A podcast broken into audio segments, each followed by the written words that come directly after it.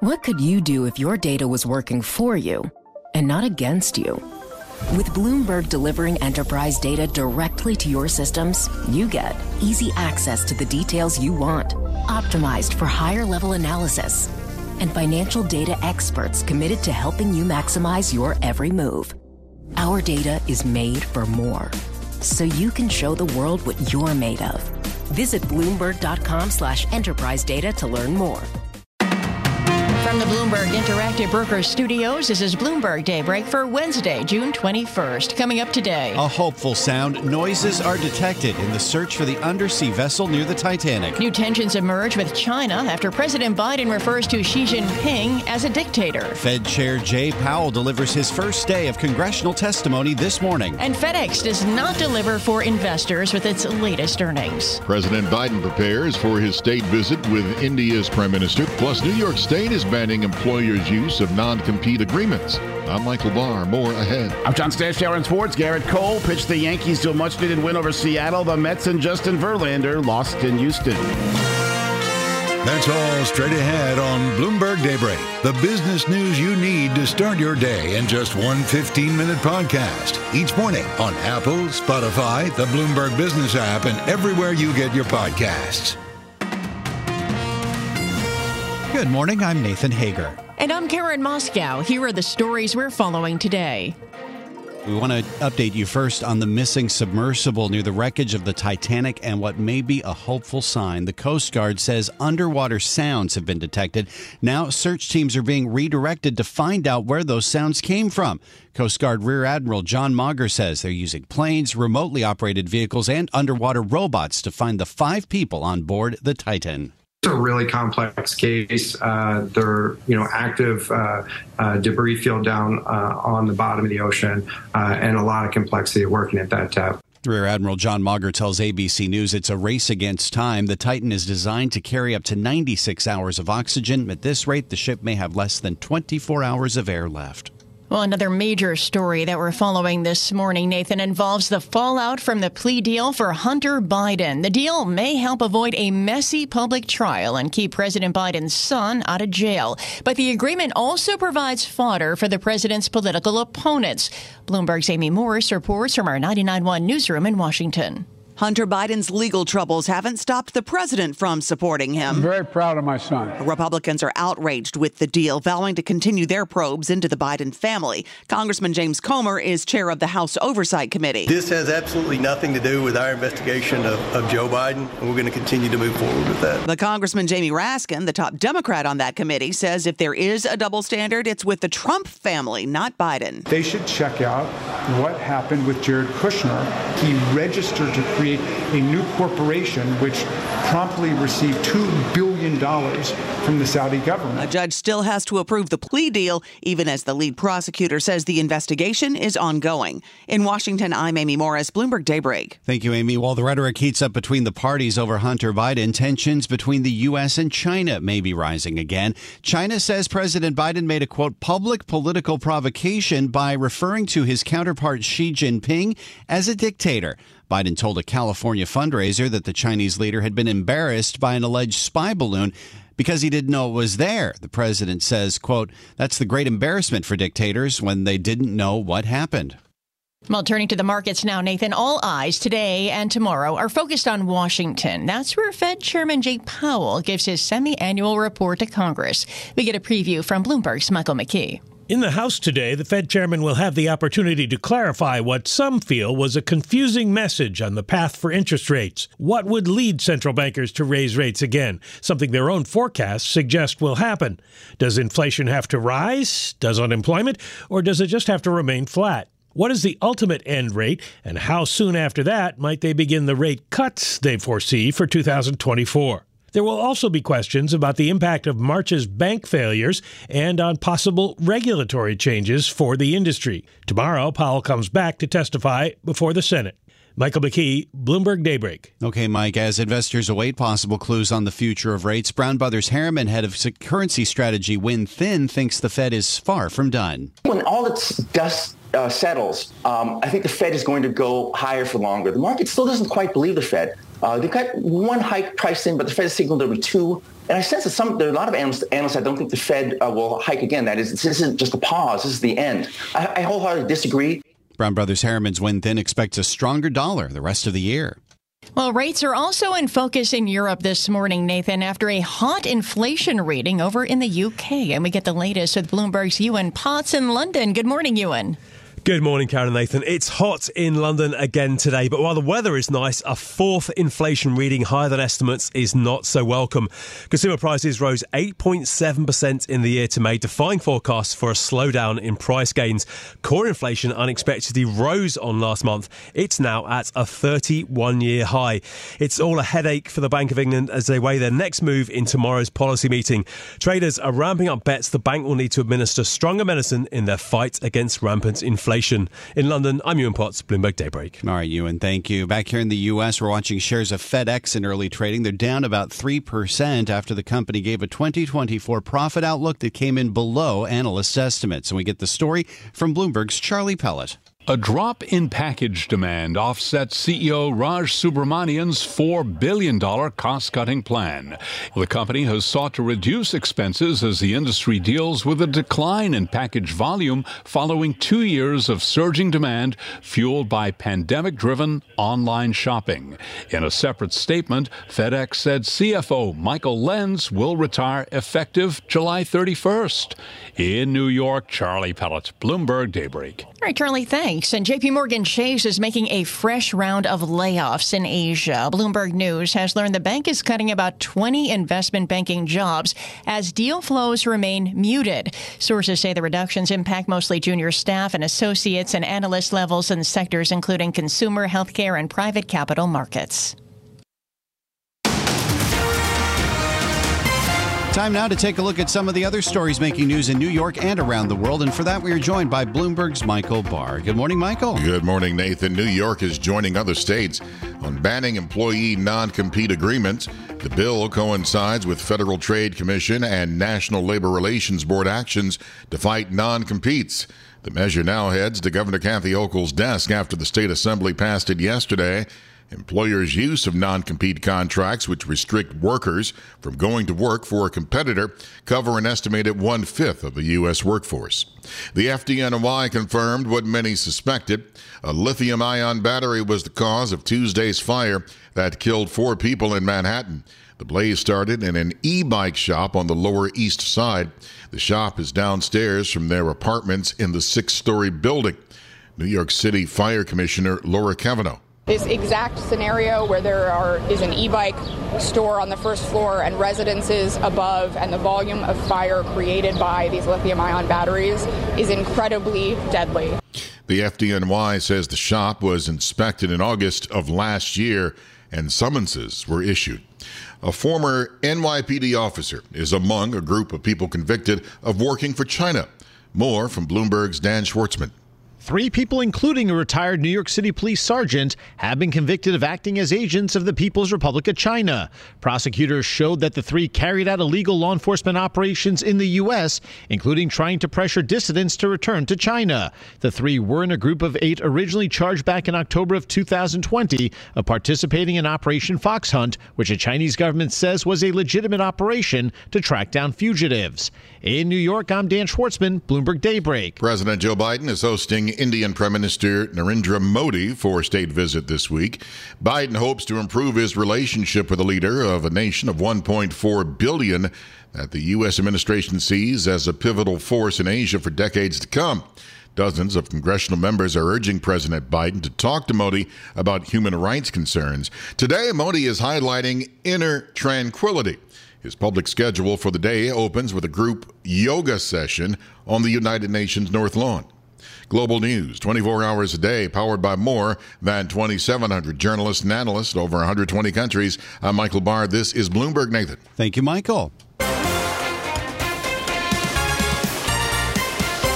Time now for the Bloomberg Sports Update, and for that, here's John Stashower. All right, Nathan. Yankees back home after the rough weekend in Boston, and thankfully Gerrit Cole was on the mound. Dominant in seven and the third innings, allowed one run, only four hits, struck out eight. Clay Holmes got the last five outs. A much-needed Yankee win, 3-1 over Seattle. They beat the Mariners.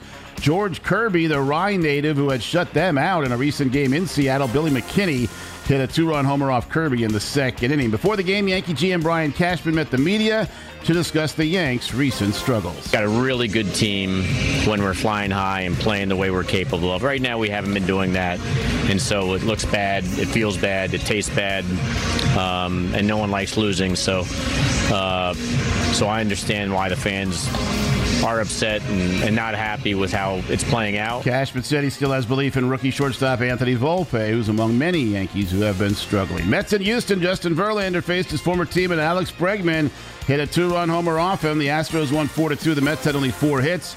Didn't have a base runner off Framber Valdez until the sixth inning. They didn't score until the eighth. Freeway Series Dodgers shut out the Angels 2 0 behind Clayton Kershaw. The Cincinnati Reds last season lost 100 games. They just won their 10th game in a row. And the Giants, a 500 team last year, won their ninth straight. The ex Met Marcus Stroman has the lowest ERA in the National League. He pitched the Cubs to a shutout win over Pittsburgh. And the ex Yankee, Aaron Hicks, who's still getting paid by the Yanks, they released him with a 188 batting average. He had a homer, four RBIs in Baltimore's win at Tampa Bay. Hicks with the Orioles is batting 340. John Stashower, Bloomberg Sports. Success is more than the final destination. It's a path you take one step at a time. It's discipline, it's teamwork, and it's the drive and passion inside of us that comes before all recognition. It's what Stifel's been doing for over 130 years. Quietly, yet strategically, Stifel's become one of the fastest growing wealth management and investment banking firms in the country. Our financial advisors go beyond traditional wealth management provide clients with direct access to one of the industry's largest equity research franchises and a leading middle market investment bank because success is the drive it takes to keep climbing, the passion to keep investing, the best of each of us made better by the best in all of us. And that is where success meets success. Start your journey at stifel.com. That's S T I F E L.com. Stifel Nicolaus and Company Incorporated, member SIPC and NYSE. The countdown has begun. This May, a thousand global leaders will gather in Doha for the Qatar Economic Forum powered by Bloomberg, held in conjunction with our official partners, the Qatar Ministry of Commerce and Industry and Media City Qatar, and premier sponsor QNB. Join heads of state, influential ministers, and leading CEOs to make new connections and gain unique insights. Learn more at QatarEconomicForum.com. From coast to coast, from New York to San Francisco, Boston to Washington, D.C., nationwide on SiriusXM, the Bloomberg Business app, and Bloomberg.com. This is Bloomberg Daybreak. Good morning. I'm Nathan Hager. Well, a flurry of legal news came out of Washington yesterday morning. First, we learned the trial date for former President Donald Trump in the classified documents case. A federal judge set that for mid August. It was also announced that the current president's son, Hunter Biden, is facing tax and gun charges and reached a plea deal in that case.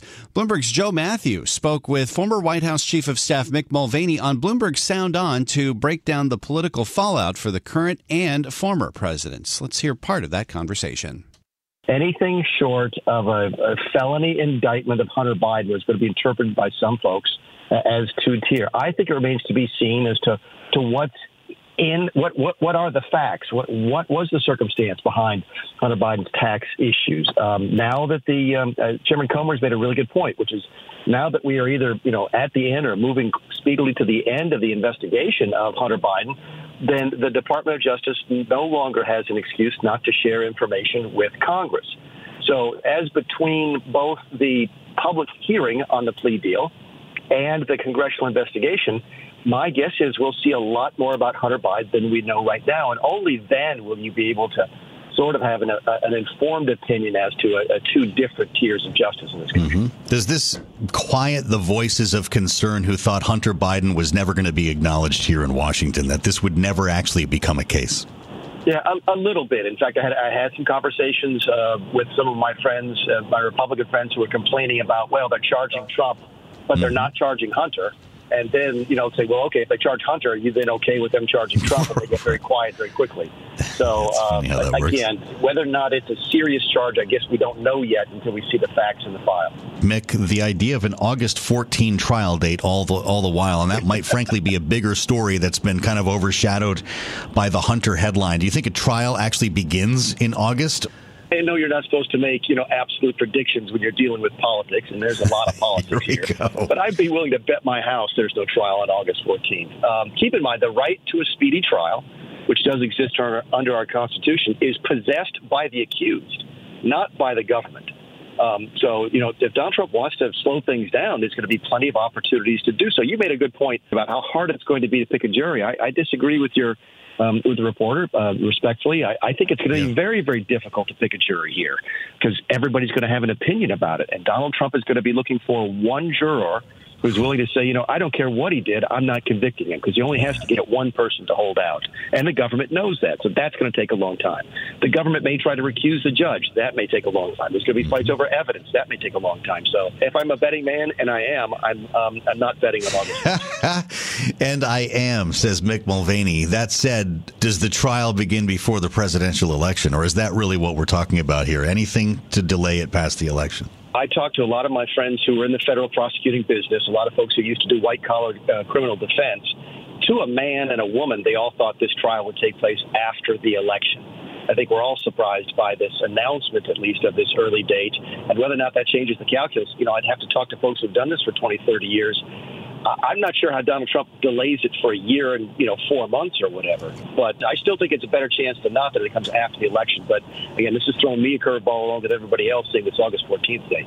I don't know if you saw Donald Trump and Bret Baier on Fox News. There were some pretty remarkable moments, and it's been suggested that some of this could be entered as evidence in the trial, particularly as he discusses moving the boxes around and what was in the boxes. Here's a moment that you might have missed. Why not just hand them over then? Because I had uh, boxes. I want to go through the boxes and get all my personal things out.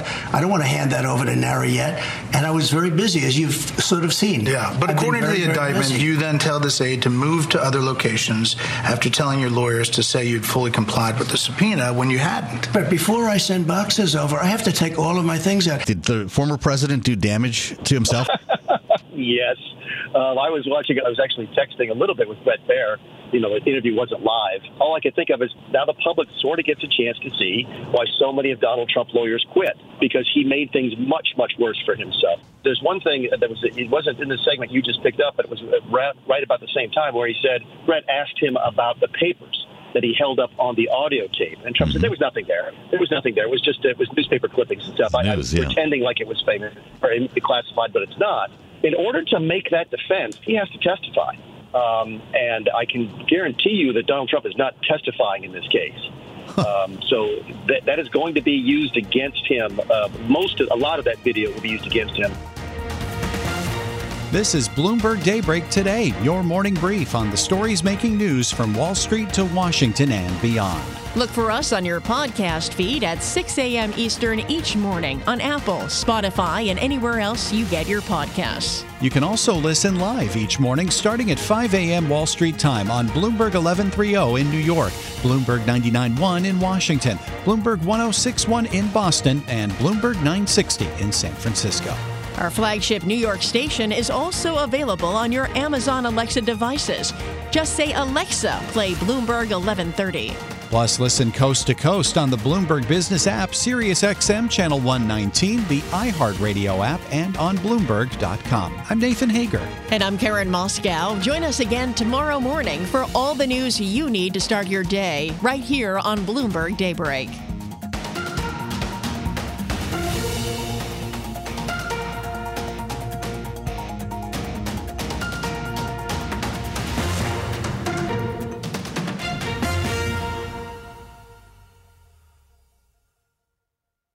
The countdown has begun. From May 14th to 16th, a thousand global leaders will gather in Doha for the Qatar Economic Forum powered by Bloomberg.